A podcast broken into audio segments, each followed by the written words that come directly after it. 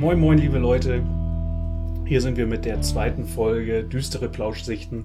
Heute wieder mit zwei Themen am Start. Ich bin Meister S und sitze hier mit Lazy Luke. Ja, wir haben uns wieder jeder ein Thema rausgesucht, worüber wir gerne sprechen wollen würden. Und in meinem Fall hängt das Thema zusammen mit einer Lektüre, die ich äh, durchgeführt habe, technisch gesagt. Und zwar habe ich die Autobiografie von Timothy Leary gelesen. Ähm, und ja, der hat ja ein sehr interessantes Leben gehabt. Das, so viel kann man sozusagen schon mal vorweg sagen. Und das haben wir jetzt mal zum Anlass genommen, äh, uns ein bisschen über ihn zu unterhalten. Ich gebe jetzt ganz kurz, ich versuche es nicht zu referatsartig äh, werden zu lassen, ähm, ganz kurzen äh, biografischen Überblick, ähm, damit wir alle so ein bisschen auf dem Stand sind. Ich denke mal, die meisten werden den Namen kennen, aber so zur Sicherheit. Ähm, Timothy Leary ist ein US-Amerikaner, 1920 geboren in Massachusetts, schwer auszusprechen, in Springfield. Ähm, er hat witzigerweise die berühmte West Point Militärakademie Akademie besucht. Allerdings äh, mit Rausschmiss am Ende. also so eine Mischung aus, ähm, ja, eigentlich mehr sowas äh, äh, rausgemobbt, so eine, so eine Mischung aus stur gestellt und dann am Ende doch rausgeflogen.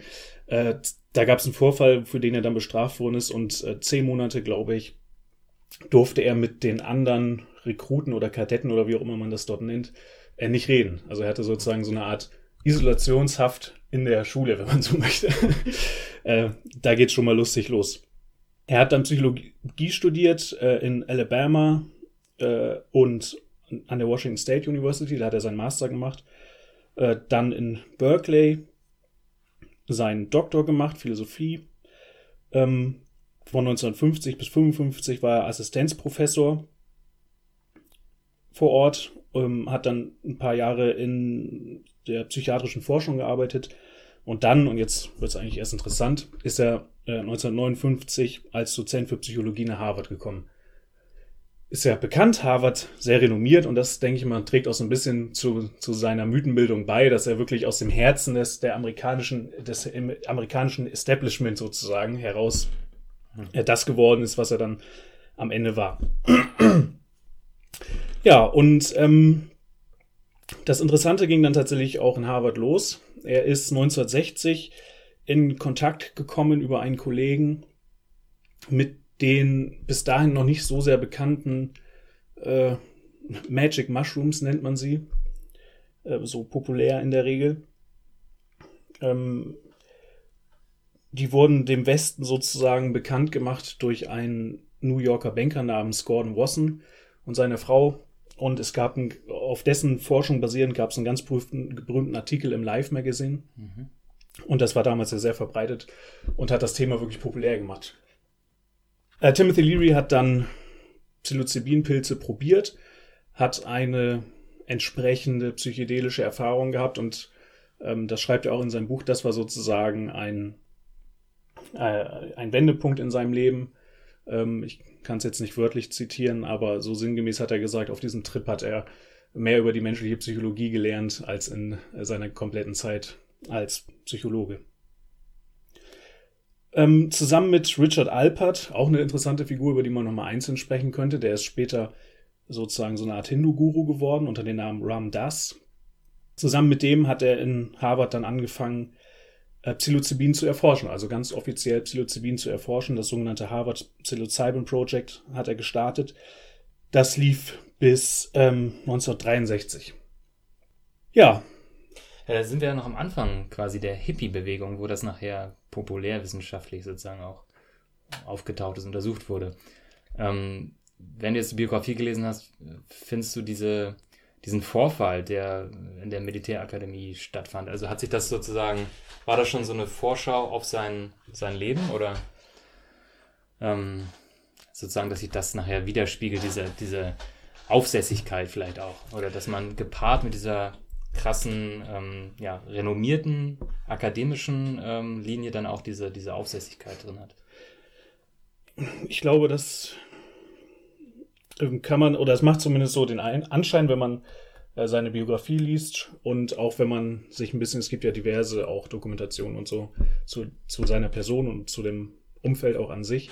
Äh, also ich glaube, er war einfach mehr oder weniger von Anfang an so ein bisschen sowas wie ein Troublemaker. Mhm. Hat eigentlich überall in Alabama, wo er angefangen hat, Psychologie zu studieren, hatte er auch Probleme, weil er irgendwie im äh, Mädchentrakt sozusagen sich hat erwischen lassen. In West Point war es äh, ein Besäufnis, was ihn was ihm Probleme bereitet hat, was er, was da natürlich nicht gewünscht gewesen ist. Und ja, irgendwie, mein Eindruck ist schon, dass der eigentlich äh, mehr oder weniger überall und bei jeder Gelegenheit so ein bisschen Probleme mit den entsprechenden Autoritäten hatte. Mhm. Gleichzeitig aber von äh, den Leuten, bei denen er studiert hat, auch immer wieder beschrieben ist als beschrieben worden ist als ähm, nicht als brillant, das würde jetzt ein bisschen zu weit gehen, aber als doch äh, deutlich überdurchschnittlicher Kopf, sage ich mal. Äh, und also er war nicht einfach nur irgendein Scharlatan und, und Troublemaker sozusagen, sondern er hat auch tatsächlich auch zur Psychologie Beiträge geleistet. Ich glaube, das sind jetzt alles Sachen, die heutzutage nicht mehr unbedingt äh, State of the Art sind und so, aber zu der damaligen Zeit, also er hat einen Beitrag zur psychologischen Forschung durchaus ähm, geleistet. Jetzt mal ganz unabhängig von diesem ganzen Psychedelik-Thema. Ähm, mhm. Ja. Es, ähm, es ist ihm dann. Mein, mein Eindruck ist der, dass ihm das so ein bisschen aus den Händen geglitten ist. Also. Wie kann das passieren? Man, man weiß nicht, womit das zusammenhängen könnte, aber ähm, am Anfang haben sie gerade da bei diesem Harvard Psilocybin Project ähm, wohl tatsächlich noch recht sauber, sage ich mal, gearbeitet. Ähm, und ja, das klingt jetzt so, als sei das dann total der Verfall geworden und das sei am Ende nur noch Nonsens gewesen. So will ich das nicht sagen, aber man hat schon so den Eindruck, dass da so eine gewisse äh, Herausbewegung aus dem wissenschaftlichen Kontext stattgefunden hat. Und das auch dann zum Teil einfach so ein bisschen gewollt. Also er hat, glaube ich, irgendwann in seinem Denken wahrscheinlich auch den Punkt erreicht, äh, in dem er, äh, in dem auch seine Prioritäten anders lagen. Also in dem er nicht mehr das Gefühl hatte, jetzt durch das Medium Wissenschaft ähm, wirksam sein zu können oder zu wollen oder zu müssen, mhm. äh, sondern die, das Phänomen der psychedelischen Erfahrung sozusagen selbst einfach so einen Raum eingenommen hat in seinem Denken und er, es für gesellschaftlich er selbst das so wichtig eingeschätzt hat, ähm, dass das Thema akademische Welt äh, dann gar keine Bedeutung mehr hatte. Mhm. Du hast ja gesagt, er hat da als erster das sozusagen wissenschaftlich untersucht, wenn ich das jetzt richtig verstanden habe, und unter akademischen Bedingungen die Magic Mushroom. Ja, ja. Also so vom äh, botanischen her ähm, nicht. Da hat es da vorher auch schon ähm, äh, Richard Even Schultes ist da der Name, glaube ich, der wirklich tatsächlich mehr oder weniger der allererste war in den äh, 20ern, wenn ich das richtig erinnere, der diese Pilze beschrieben hat und so weiter und so fort. Also im botanischen Bereich ähm, war das, gab es da schon was? Und Gordon Wasson hat das Ganze auch nur populär gemacht äh, in den 50ern, 40ern, 50ern, aber so im äh, psychologischen Umfeld, ähm, äh, ich habe jetzt die Timeline nicht so genau im Kopf, um sagen zu können, er war jetzt wirklich definitiv der Erste, denn tatsächlich haben auch parallel an anderen Orten ähm, solche Forschung oder nicht solche Forschung, aber überhaupt hat man sich mit dem Thema beschäftigt. Es war jetzt nicht so, dass Leary der einzige war und Harvard der einzige Ort. Ähm, aber definitiv hat sich, war er und sein Team dann die polarisierendsten und äh, die, die nach außen hin am meisten Einfluss hatten.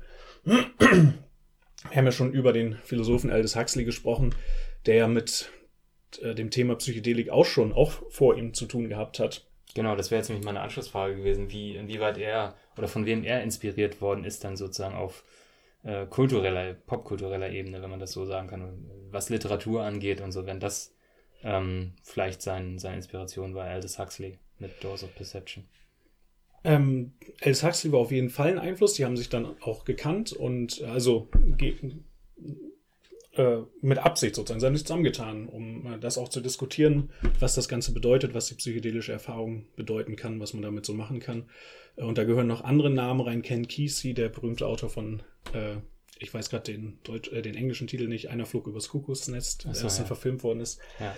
Äh, also da hat's, das war schon eine im, äh, sagen wir mal, literarisch-akademischen äh, Oberschichtsphänomen äh, mhm. letzten Endes.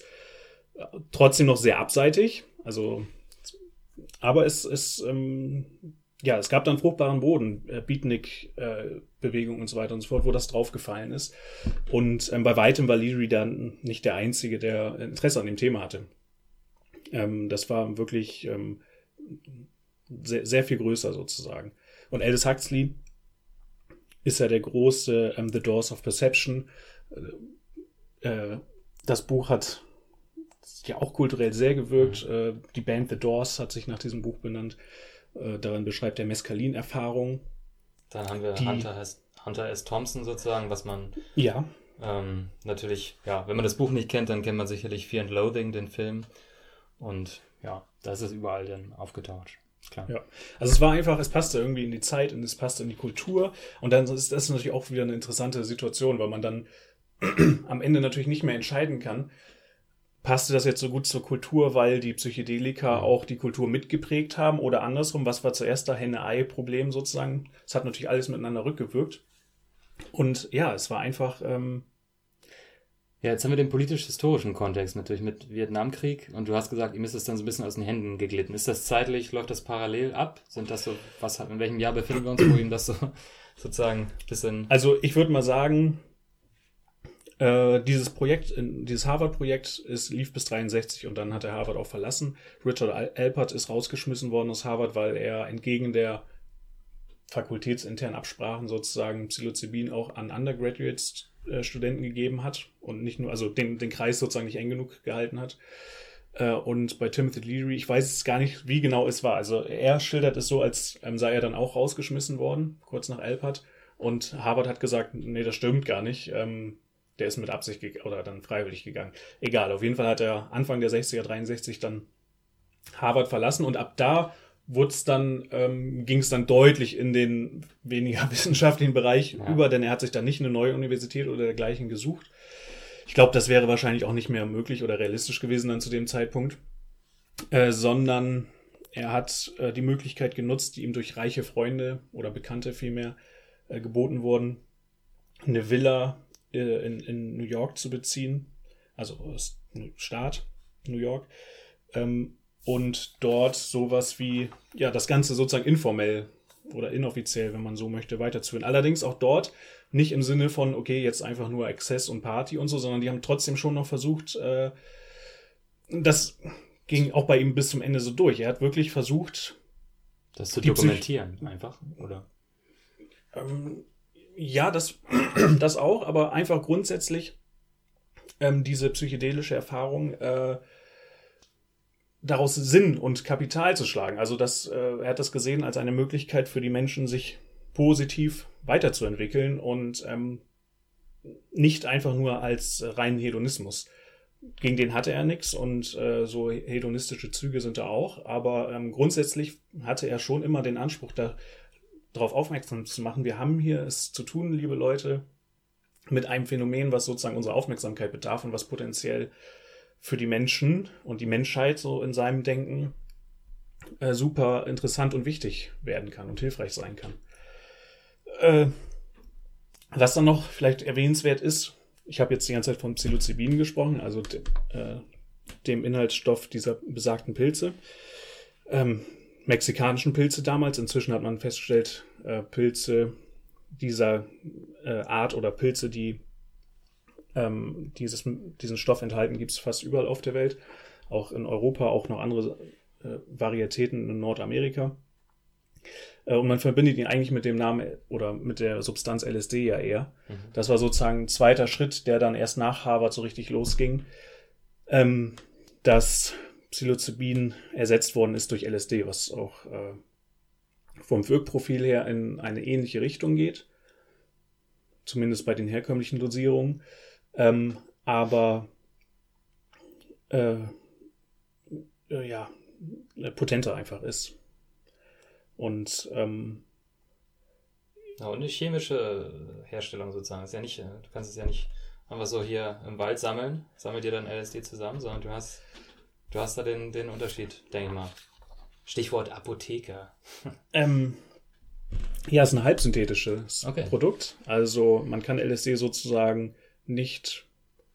Äh, ich bin kein Chemiker, das ist jetzt alles mit Vorsicht zu genießen, aber soweit ich das verstanden habe, äh, LSD kann eigentlich nicht vollsynthetisch produziert werden, sondern basiert immer auf ähm, einem Stoff, der im Mutterkorn äh, vorkommt und den man dann eben äh, irgendwie modifiziert und dann hat man am Ende äh, LSD.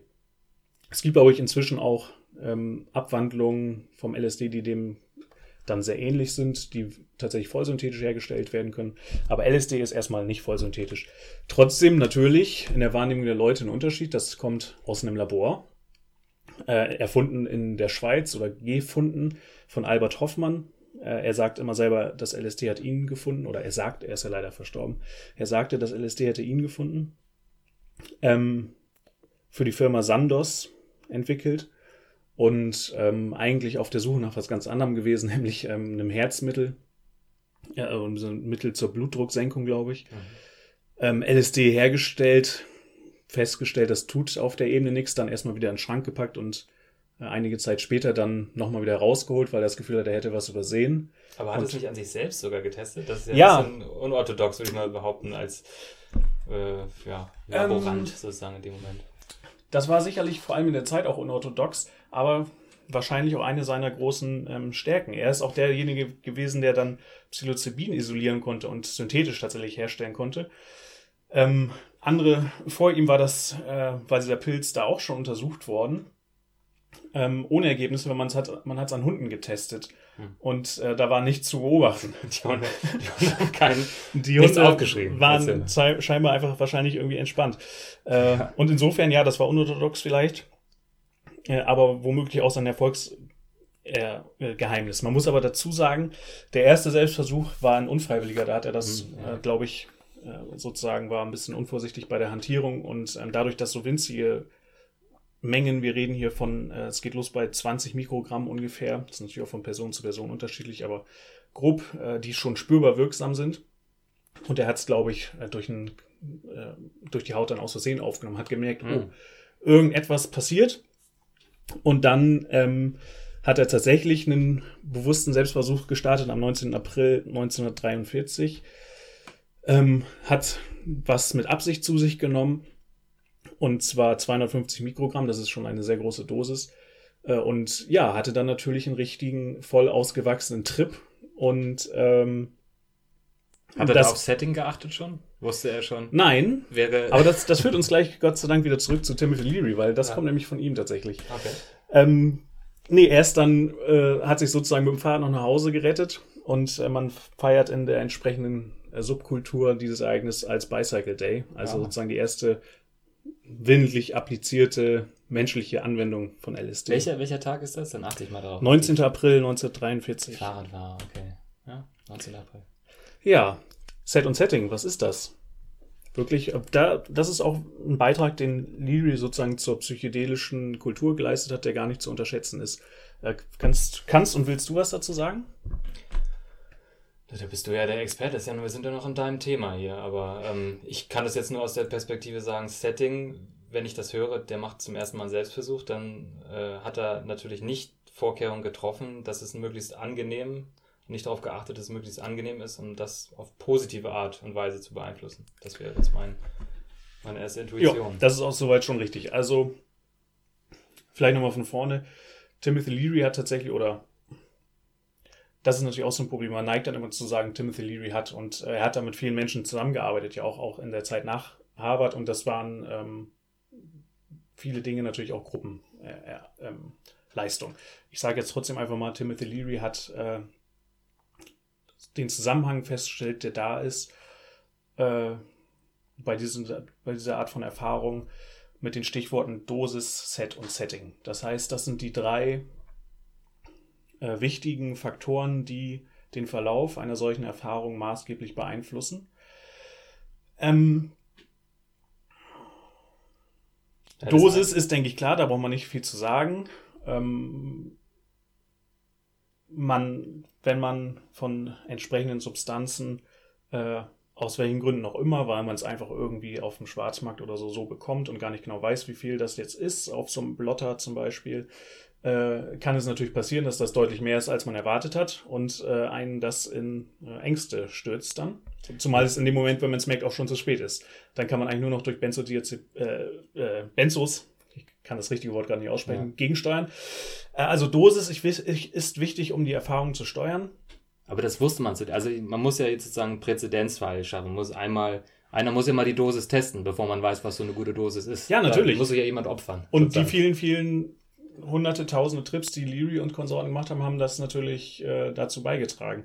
Und das ist auch eine, eine interessante Sache an diesen Psychedelika, ähm, dass es da nicht immer so einfach ist, doppelt so viel bedeutet Wirkung gleicher Effekt, nur doppelt so stark, sondern das kann bedeuten mehr als doppelt so stark und es kann auch bedeuten, Wirkung erhält nochmal eine ganz andere ähm, äh, Richtung sozusagen. Also das sind von, von diesem von diesen Eigenschaften, wie sie mit dem menschlichen Organismus interagieren, halt auch sehr interessant und mitunter eben schwer vorhersehbar.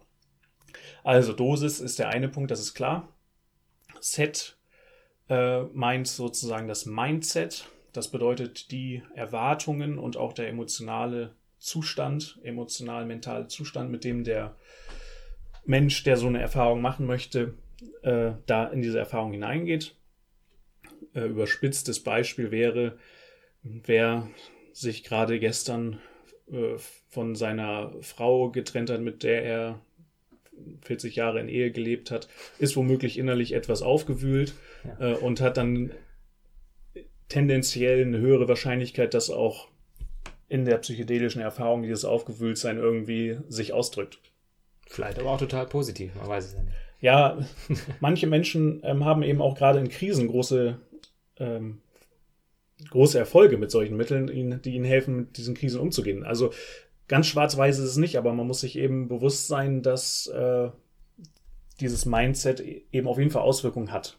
Und das ist ja auch keine, das ist jetzt ein Allgemeinplatz vielleicht heutzutage inzwischen bei den Leuten, die sich mit sowas beschäftigen. Äh, aber das ist ja keine Selbstverständlichkeit für, für, die Zeit, wenn man gar keine Erfahrung mit sowas hat. Ähm, ich kann mir 300 Gramm Rattengift reinhauen und mein Mindset ist da dann relativ egal, was das Ergebnis angeht. Ne? Äh, also das, das ist schon was Neues und Interessantes gewesen. Und dann zuletzt das Setting, äh, und das meint tatsächlich, wie du es eben schon eigentlich beschrieben hast, so die äußeren Umstände. Äh, es ist eben ein ganz anderer ähm, Schnack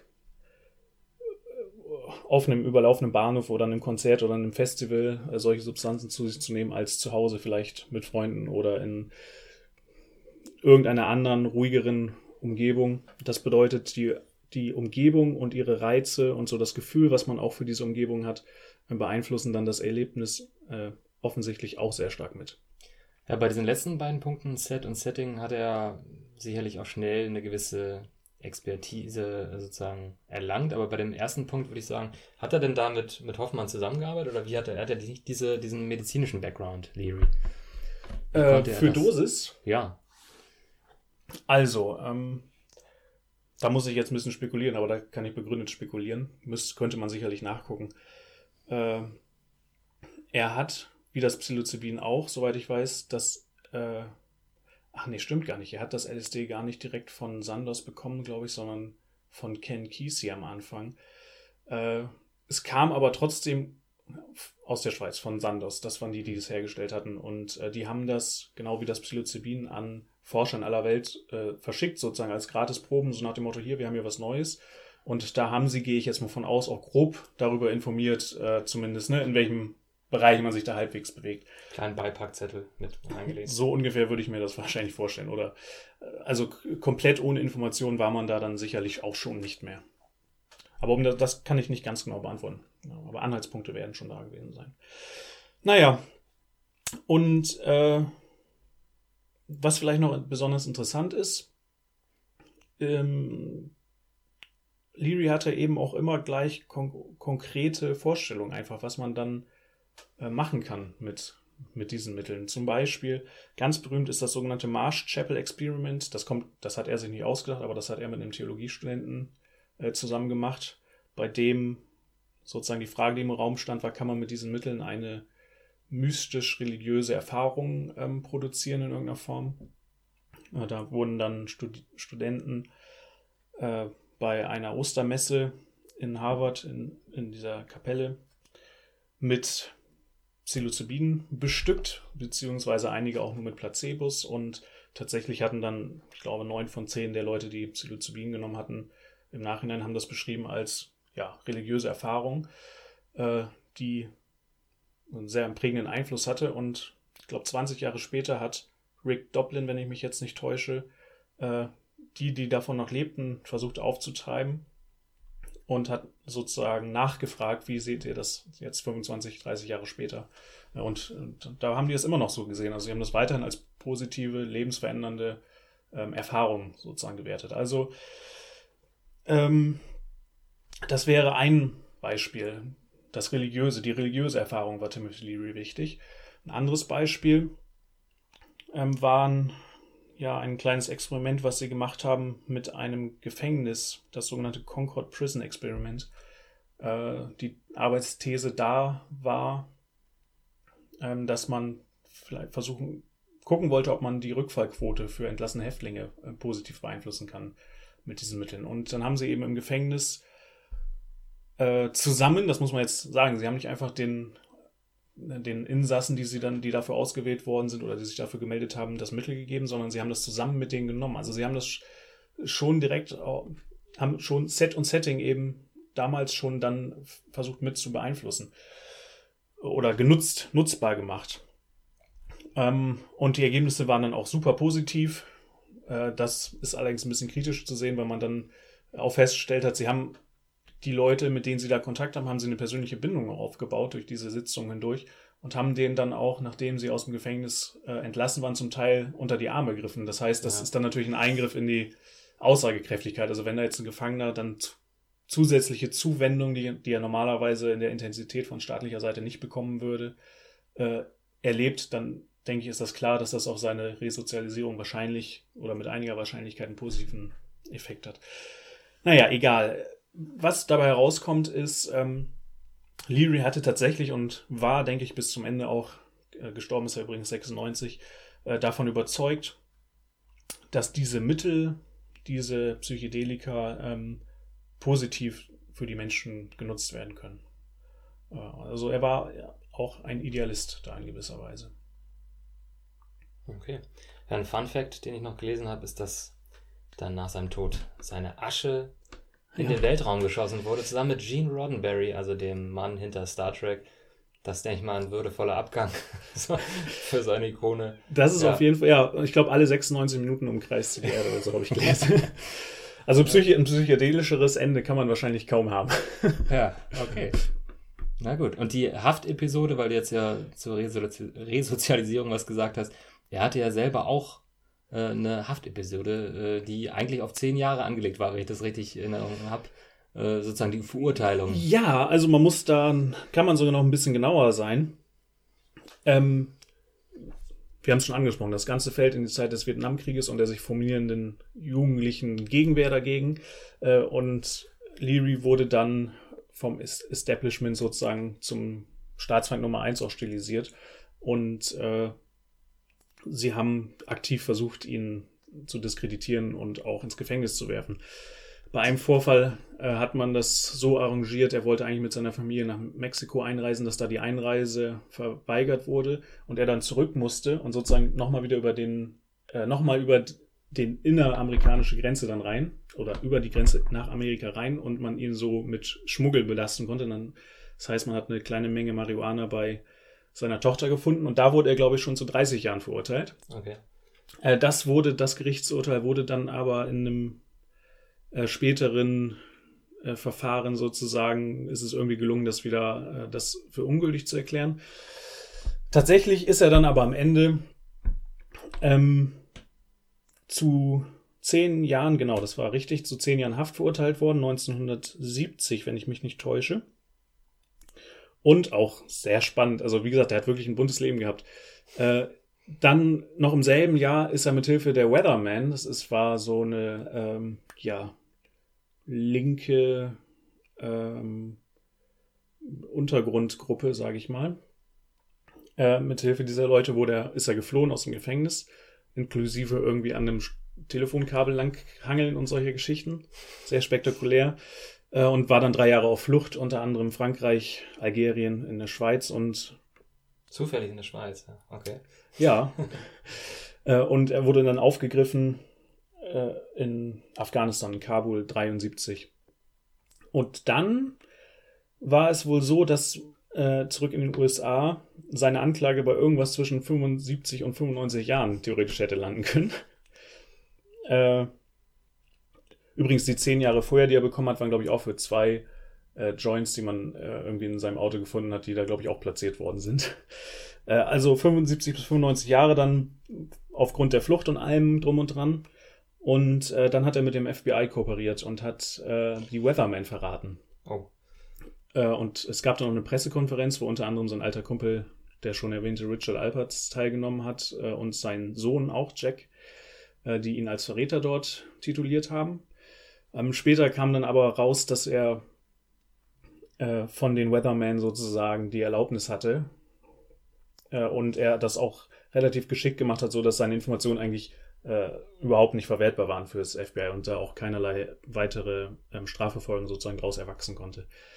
So hat er es dann aber geschafft, äh, keine 95 Jahre zu bekommen und ich glaube, abgesessen hat er dann am Ende fünf. Äh, und äh, dabei ist es dann auch geblieben. Danach äh, gab es keine Gefängnisaufenthalte mehr und äh, er war dann, glaube ich, halbwegs unbehelligt. Da hat sich dann aber natürlich auch der Zeitgeist auch schon so ein bisschen geändert gehabt. Ja, dann waren wir auch nicht mehr in den 60ern und 70ern. Äh, und das ist ihm dann wahrscheinlich am Ende auch zugute gekommen, dass die, er war dann ja kein Staatsfeind mehr, die, diese Hippie-Bewegung als deren, einer deren Anführer er sozusagen gesehen wurde und verteufelt wurde, gab es ja in dem Sinne nicht mehr. Und äh, dann war es wahrscheinlich von Seiten des Staates auch, äh, hatte man natürlich kein so akutes Interesse mehr, jetzt gegen ihn vorzugehen, denke ich mir. Hat Hollywood das dann irgendwie verwurstet? Das ist ja diese ganze skurrile Lebensgeschichte, bietet ja, birgt ja unheimlich Uh. viel Potenzial. Das weiß ich ehrlich gesagt gar nicht. Da müssen wir nochmal in die Recherche uns begeben, weil das ist ja eigentlich. Aber da, wenn es doch, also ich, das wäre ein einem bestimmt untergekommen. ja. Das wäre einem bestimmt unter, also zumindest wenn das ein, wenn sein Leben verfilmt worden wäre und das halbwegs gelungen ist, wäre einem das, glaube ich, mal untergekommen. Wie sieht er aus? Mann? Wir sehen hier gerade auf der Biografie ein, sein Antlitz. Wer könnte ihn Das ist spielen? jetzt nicht sehr günstig, das Bild. Farblich stark verändert. Für alle, die es nachgucken ja, also ein Woody wollen. Harrelson wird sich da immer gut eignen, würde ich mal sagen. Stimmt, das würde Ja, wahrscheinlich das- ganz gut passen. Ähm, naja, schauen Ja. wir nochmal nach. So, und vielleicht als kleines Fazit. Er ist auf jeden Fall ein spannendes Thema, sage ich jetzt mal. Hat ein spannendes Leben, hat auch äh, Einfluss hinterlassen in der Gesellschaft und ich denke auch weitestgehend zum Positiven. Äh, ich habe so beim Lesen der Biografie, und das sind auch Sachen, die in entsprechenden Dokumentationen immer so ein bisschen durchkommen, auch so den Eindruck entwickelt, dass er, also ich glaube, mir wäre er als per Person nicht so hundertprozentig sympathisch gewesen. Er wirkt immer ziemlich äh, selbstbezogen irgendwie. Ich hatte auch beim Lesen der Biografie manchmal so das Gefühl, also die Kinder taten mir ein bisschen leid. Ich hatte nicht das Gefühl, dass die Kinder da so eine große Rolle irgendwie bei seinen Entscheidungen spielten. Das ist aber natürlich auch eine andere Zeit gewesen. Das muss man wahrscheinlich auch dazu denken. Ne, da waren die Kinder dabei und man hat sich nicht so, die, man hat sie nicht so im Mittelpunkt des eigenen Lebens, glaube ich, gestellt. Die gehörten zum Setting, zum guten Setting. Die gehörten zum Setting wahrscheinlich dazu, bestenfalls. Ähm, ja, und er ist natürlich eine Legende geworden, eine Legende der psychedelischen Kultur. Ähm, ja. Aber Sehr, sehr, sehr spannende Figur. Und äh, ich weiß gar nicht, ob er das in die Tat umgesetzt hat, aber sein Plan war auf jeden Fall, seinen Tod live im Internet übertragen zu lassen. Äh, und äh, sein, ja, ich glaube, er wollte auch sein Gehirn einfrieren lassen. Ich glaube, ich weiß nicht, ob das beides zustande gekommen ist. sehr begeistert vom Internet gewesen. Hm. Sehr, sehr begeistert.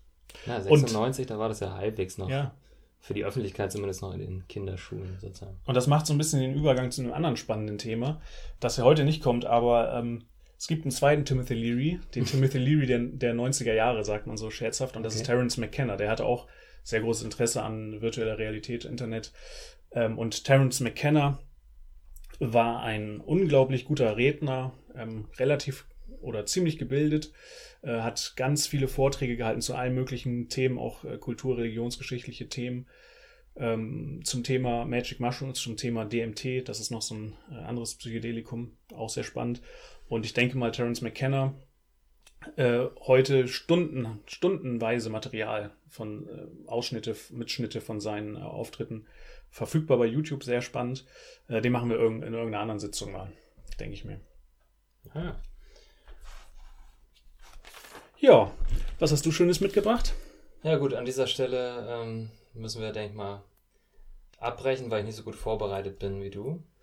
Ja, das ist jetzt aber ein bisschen äh, äh, äh, das, das ich kann, höchstens, ich kann höchstens irgendwie aus dem Stegreif. Ja, mach, mach Stegreif. Bisschen was. Mach ähm, Impro. Ja, also ich hatte mir ein bisschen überlegt, dass, dass man. Fauler Sack. Ja, dass man zur, zur Truman Show Delusion was machen könnte. Die ähm, Theorie dazu, wer den Film nicht kennt, ähm, Truman Show, ein Film aus dem Jahr 1998, der davon handelt, dass eine Person, in dem Fall gespielt von Jim Carrey, äh, irgendwann, Achtung Spoiler, realisiert, dass er sich sozusagen in einem lebenslangen Reality-TV-Projekt befindet. Er ständig sozusagen von zig Kameras überwacht wird und das von Geburt an sozusagen er begleitet wurde, er keine Privatsphäre hat und dass er sich in einem ja, begrenzten Universum befindet, was er dann also als junger Erwachsener irgendwann ähm, erkennt, weil er, weil ihm einige Unstimmigkeiten auffallen. Äh, das sind dann zum Beispiel wiederkehrende Charaktere, ähm, sozusagen eine begrenzte Anzahl der Mitmenschen, die ihm auffallen. Und, äh, ja, Wobei, je nachdem, wo man lebt, äh, ist das eigentlich nicht so ungewöhnlich. Aber er lebt ja. in einer relativ großen Stadt. Äh, weiß ich gar nicht mal. Das ist schon eine also, kleine Hafenstadt. Es ist eine kleine ja, Hafenstadt. also keine Großstadt, aber eine große Kleinstadt. ja, und ähm, naja, also da fällt ein Scheinwerfer runter. Das ist zum Beispiel eine ikonische Szene und dann bricht sozusagen das äh, auf. Und es kommt auch eine Person sozusagen, das sind ja immer dann Schauspieler, die engagiert werden, die ähm, auch lebenslange Rollen natürlich seine Familie, seine besten Freunde äh, spielen. Und dann gibt es sozusagen eine Art ähm, Maulwurf, der dann versucht, ihm das irgendwie beizubringen. Und das ist natürlich, wird eigentlich von der Sendleitung logischerweise untersagt, damit das ganze Projekt nicht äh, auseinanderbricht. Und dann wird er aber auch durch sie, er verliebt sich so ein bisschen in sie und das wird so, ähm, ja, als Anlass genommen, für ihn da weitere Untersuchungen anzuführen. Und diese, diese, ja, diese Basis sozusagen ist ähm, letztendlich dann. Vielleicht noch, bevor ja. wir. Das ganz perfide ist ja, du hattest es eben schon gesagt. Ähm, ich habe übrigens den Film komplett unabhängig, zufällig vor zwei oder drei Wochen mit meiner Frau nochmal geguckt. Okay. Äh, aber das ganz perfide ist ja auch äh, die Strategie, wie sie versuchen, oder eine der Strategien, wie sie versuchen, ihn da drin zu halten. Stichwort Hafenstadt. Nämlich, sie haben ja. künstlich sozusagen eine Wasserphobie, kann man vielleicht sagen, bei ihm genau. produziert. Und zwar wie? Sehr fies. Äh, indem er als Kind einen Unfall hatte, einen Segelunfall äh, mit seinem Vater und dann der Vater, also die Vater-Schauspielfigur, ähm, dabei umgekommen ist und er sozusagen das als lebenslanges Trauma hat. Und diese Hafenstadt ja, be begrenzt letztendlich. Das könnte übrigens wahrscheinlich mit LSD überwinden, das ja. Gut, da hätte er sich, ich weiß nicht, ob in seinem Universum ein Timothy Leary existiert. Wahrscheinlich nicht so. Aber ich wollte auch gar nicht so in die, in die Tiefe gehen des Films. Da kann mal jeder sich nochmal selbst, äh, das ist wirklich einer auch ähm, meiner Lieblingsfilme, die ich nur empfehlen kann, wurde auch sozusagen offiziell äh, von den Rezensionen, von den Kritiken ähm, gut bewertet, sodass das auch als Beispiel genommen wird für Jim Carreys äh, Fähigkeit, dann auch mal ernsthaftere Filme, obwohl da natürlich viel Humor, Humor drin ist sozusagen, aber ernsthafte äh, Filme durchzuziehen, ja.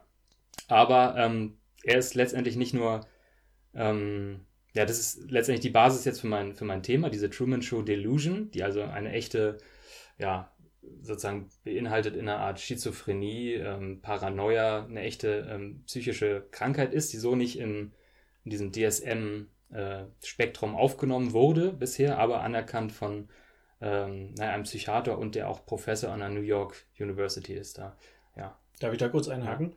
Ich habe das immer so verstanden, dass die ähm, keine eigene Krankheitsklassifikation ist, weil sie ja nur eine bestimmte Ausformung von eh schon bekannt, also so vom Thema Paranoid, äh, äh, paranoide ja. Schizophrenie genau. sozusagen ist, oder? Also es ist nicht, weil, weil sie sozusagen also nicht sie ist inhaltlich ist. was ja. Besonderes, aber nicht ja. strukturell. Es ist sozusagen nicht notwendig, ähm, aus, aus der Sicht dieser DSM das nochmal zu inkorporieren sozusagen. Aber es ist, ist trotzdem anerkannt, weil es eben, wie gesagt, ein renommierter Professor der New York University dann erstmals sozusagen untersucht festgestellt hat, und das ist halt dann logischerweise um den Film herum ähm, ja, in den USA gehäuft aufgetreten. Aber das ist nicht, ähm, nicht der erste Film, der sich sozusagen mit so einer Thematik beschäftigt, weil das ist durch die Geschichte ähm, natürlich ein bekanntes Phänomen. Das hat sich dann nur so ausgeprägt, weil das zur jeweiligen ähm, Popkultur der Zeit passt. Also in dem Fall die Überschwemmung von Reality TV, zu viele Eindrücke, man fühlt sich überwacht.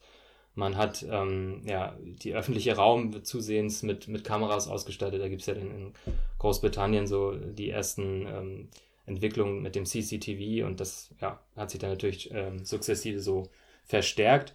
Und das ist aber vorher auch thematisiert worden. Man hat, ich habe jetzt die Folge nicht gesehen, aber eine Twilight Zone äh, handelt wohl von dieser Thematik und dann ist es in den 50er Jahren auch in der Literatur zum Beispiel bei äh, Philip K. Dick aufgetaucht, in dem Roman Zeit aus den Fugen, dass da eine Person sozusagen ja, in konstruierten, in der konstruierten Umwelt aufwächst, die sich dann letztendlich sozusagen als Täuschung ähm, darstellt. Genau.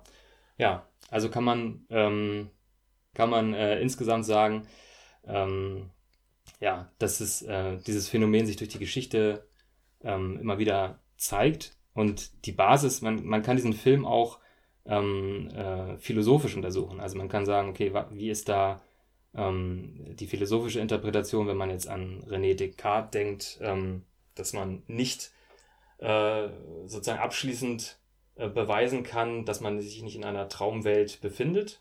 Er sagt zwar, ich denke, also bin ich, aber ähm, ja, seine, ähm, äh, seine sozusagen die diejenigen, auf der, auf der er sich beruft, wenn wir jetzt an Plato denken und so, das Höhlengleichnis, das ist alles äh, immer praktisch für die Philosophen, dass sie sagen können, es ist nie ähm, äh, abschließend zu klären. Man kann immer sagen, okay, es ist eine Illusion oder nicht. Und dann bei dem Reality-TV-Hintergrund äh, ist es natürlich dann irgendwann aufzulösen, ja.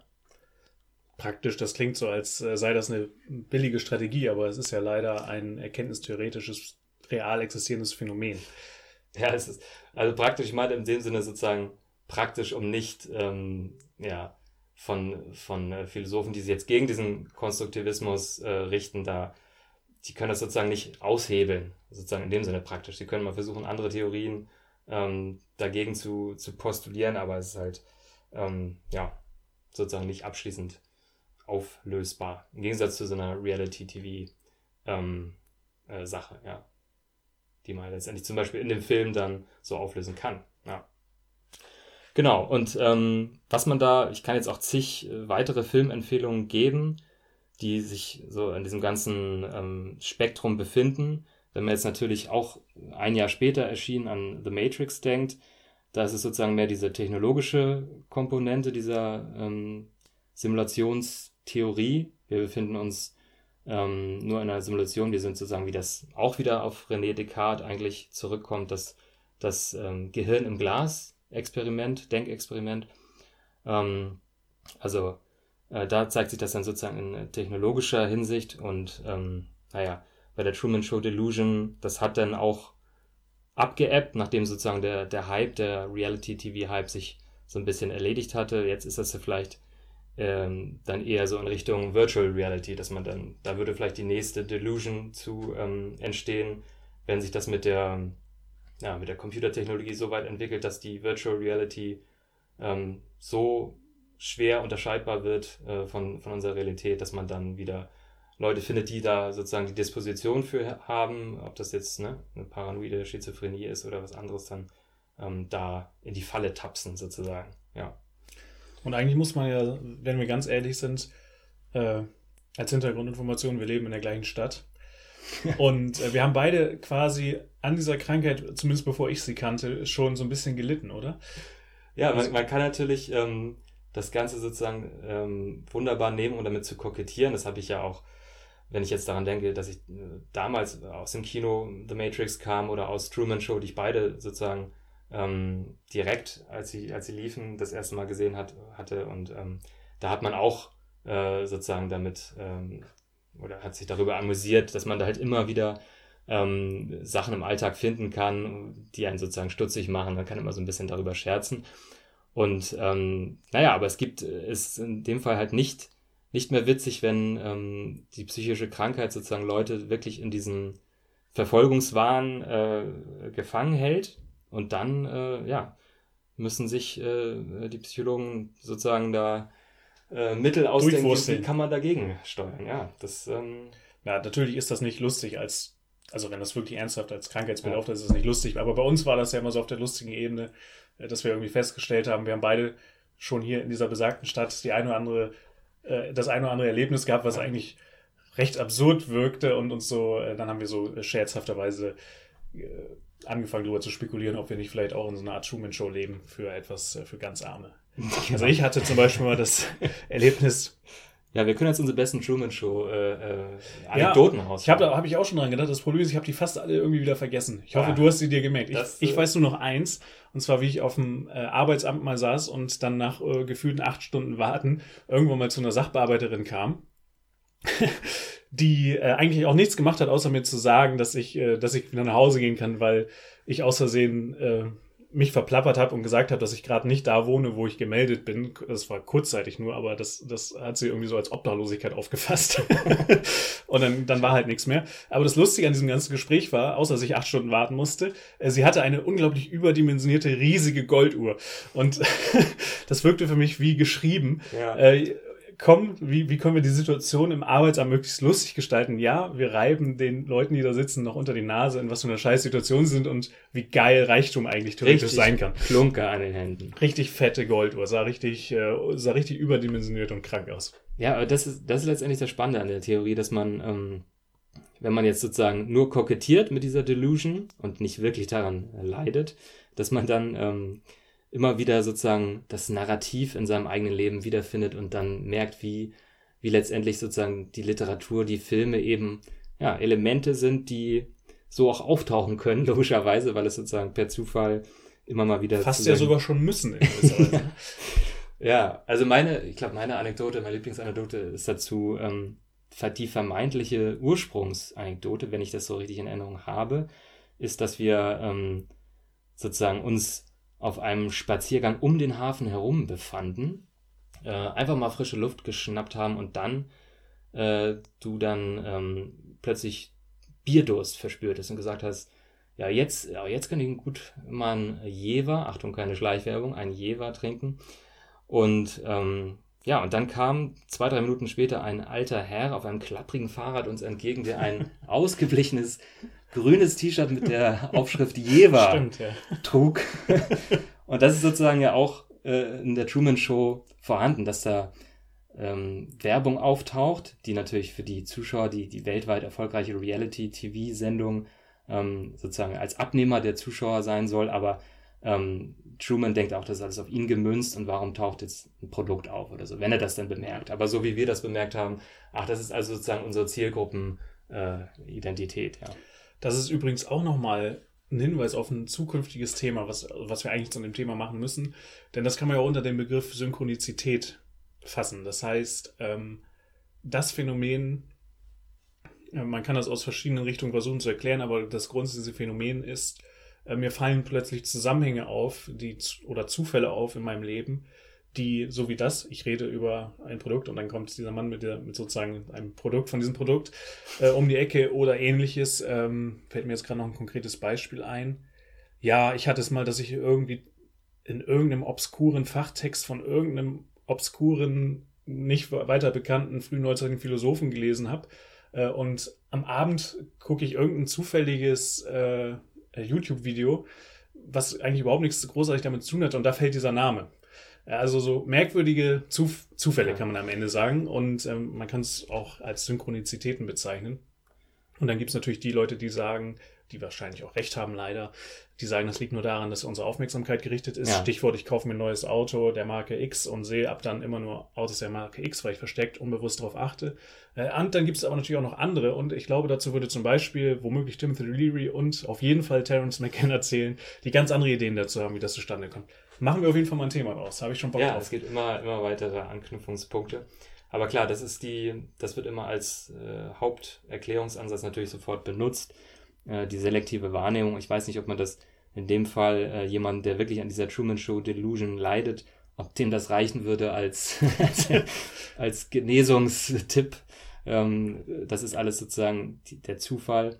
Aber klar, wenn man, ähm, wenn man das in der Literatur und in den Filmen ähm, sich anschaut, dann ist das entweder auf technologischer Ebene erklärt, Ne? Und dann, ich habe jetzt vorhin, ich bin da durchgeschlittert durch die ganzen, durch den philosophischen Background. Ich kann auch den ähm, technischen Background kurz nur so ein bisschen Name-Dropping betreiben. Es gibt ja ähm, mit Nick Bostrom einen schwedischen äh, Philosophen, der an der Uni Oxford lehrt und der ähm, sozusagen diese Simulationstheorie aufgestellt hat, indem er ganz äh, grob zusammengefasst jetzt einfach sagt, okay, es ist genauso wahrscheinlich, dass wir in einer Simulation leben, wie es eben nicht so sein kann. Nicht, also unwahrscheinlich, ihr wisst, was ich meine. Ähm, und ja, ähm, das wird wiederum aufgegriffen von Elon Musk, der ja omnipräsent ist, der sich da ähm, hineinsteigert und sagt, ja, ich akzeptiere das, kokettiert dann auch wieder damit, ich akzeptiere, dass ich in einer Simulation lebe und das ist, hält er sozusagen für einen Fakt. Und das, ähm, ja genau, diese ganze, und das hat wieder alles diese Basis in den Solipsismus, in den ganzen philosophischen Kern, ähm, ja, kommt natürlich auch wieder durch, durch unsere selektive Wahrnehmung, dass wir uns nun mal nicht aus unserem, aus unserer Perspektive eigentlich heraus äh, bewegen können. Es ist immer nur sozusagen begrenzt, ein bisschen Empathie, aber man kann nie äh, sozusagen sich aus seinem, aus seiner Ego-Perspektive komplett lösen. Ja. Und genau, der, der äh, literarische Hintergrund, was ich dazu auch noch sagen kann, ist, dass das schon fällt auch so ein bisschen in die Zeit von äh, Timothy Leary, dass das zunehmend mit dem technologischen Fortschritt, aber auch ähm, mit äh, Einfluss äh, von Drogen ähm, ja, sich sozusagen äh, niedergeschlagen hat, dass man immer ja, so Zufälle festgestellt hat oder dass man gesagt hat, okay, das ist, ähm, man trifft so viele Verbindungen an, alles ist, äh, das Stichwort Everything is connected, was immer wieder auftaucht, was letztendlich dann äh, von ähm, akademischer Seite, wenn ich da jetzt eine Buchempfehlung raushauen kann, ähm, Peter Knight, Conspiracy Culture, From Kennedy, äh, from Kennedy to X-Files. Ähm, es gibt sicherlich auch eine äh, deutsche Übersetzung, aber er untersucht da sozusagen ähm, dieses gesamte Phänomen, dass sich ähm, gerade in den USA äh, ja, diese Faszination zeigt, dass man eigentlich die Phänomene der Globalisierung, ähm, äh, dass, dass eben sozusagen ähm, diese, diese Verbindungen leichter auftauchen können, gerade in unserer heutigen Welt, und dass man äh, diese vermeintlichen Verschwörungstheorien so einfach immer äh, finden kann, dass sich die einfach, ähm, naja, automatisch durch die technische Entwicklung, durch die stärkere Verbundenheit so entwickeln und dass wir deswegen sozusagen in diesem Age of Paranoia, Age of äh, Schizophrenia uns befinden, weil das einfach, ähm, ja, durch die allumfassend, durch diesen, durch diesen großen äh, Einfluss der Medien, durch die Reizüberflutung dann bei einigen, die diese Disposition haben, dazu führen kann, dass sie dann irgendwann abdrehen und denken, okay, jetzt bin ich wirklich sozusagen im Center of the Universe, jetzt bin ich derjenige, um den sich alles dreht. Ob das dann in einer Reality-TV-Sendung ist oder ob ich, weiß nicht, in den 50er Jahren waren es dann irgendwelche Radiowellen, die mich verfolgt haben und ich tauche auf einmal in der und der Radiosendung auf. Also das ist sozusagen immer je nach Popkultur anwendbar auf den jeweiligen, ja, die ich habe hab das erwähnte Buch jetzt natürlich nicht gelesen, aber da wäre ich skeptisch, dass das groß was zu tun haben muss mit äh, Beschleunigung und Massenmedien das ist eine Theorie, ja. Wenn wir in die Geschichte gucken, finden wir das natürlich auch. Da mit anderen kulturellen Konstrukten, äh, oft dann natürlich religiöse Natur, wenn wir äh, in die frühe Neuzeit und vorher gehen. Ich glaube, das ist wahrscheinlich einfach eine besondere Art, auf die wir Menschen sozusagen in Anführungsstrichen kaputt gehen können oder erkranken können. Und äh, je nachdem, was das Gehirn dann zur Verfügung hat an Inhalten, und die sind dann ja kulturell bedingt und lebensweltlich erfahrungsbedingt, äh, ist das dann eben das Material, aus dem äh, die entsprechenden Bilder zusammengezimmert werden äh, vom Hirn. So stelle ich mir ja, das vor. Aber der, der Punkt, den er machen will, ist einfach nur, dass, ähm, dass heutzutage die, der, ja, die Informationsflut stärker ist. Also der Zugang zur Information über das Internet ist einfach äh, größer als damals, wenn man jetzt nicht in der Lage war, sozusagen über Bibliotheken und anderes sich so viel Wissen anzuhäufen, dass einige ähm, eben nicht diesen Filter mehr haben oder nicht damit klarkommen und dass ich das dann stärker in sowas entwickeln kann wie. Okay. Das ist vielleicht so eher sein Ansatz, das meine ich damit. Er hat damit nicht äh, irgendwie sozusagen in Frage gestellt, dass es nicht vorher, klar, in, äh, in antiker Philosophie ist es genauso, wie ich schon erwähnt hatte, genauso ähm, zu finden, auch im, im Buddhismus, diese Theorien, ja. Also das ist nichts Neues. Gut, dann kann ich mir noch nur noch kurz, äh, weil das vorhin hochgekommen ist, zum Thema äh, äh, Simulation, Leben in einer Simulation, lohnt sich auch noch, weil auf, was heißt lohnt sich, ist ein leichter Einstieg, weil auf Deutsch verfügbar und äh, einfach gehalten für normales Publikum, ähm, lohnt es sich Max Tegmark zu lesen. äh, und Mario Livio. Max Tegmark, oder beide haben sich eigentlich so mit der, von der grundsätzlichen Beobachtung heraus, äh, dass unser Universum offensichtlich so schön fein säuberlich mathematische Eigenschaften hat, wäre ja eine mögliche Antwort auf die Frage, warum ist denn das so? Äh, eben die, naja, weil es ein mathematisches Objekt ist. Weil's, und das würde dann in Richtung Simulation deuten. Aber das nur, weil es mir eben noch äh, aus dem Hinterkopf äh, hervorgespuckt kam. Ja. Wollen wir Schluss machen? Gut, ja, ich denke, damit kann man das, den Sack zumachen. Na denn, vielen Dank für die Zeit, natürlich mal wieder. Auch wenn du dich nicht vernünftig vorbereitet Ja, hast. tut mir leid, das ist. Unglaublich. Unglaublich. Na gut, äh, vielen Dank fürs Zuhören und bis zum nächsten Mal. Ciao. Adios.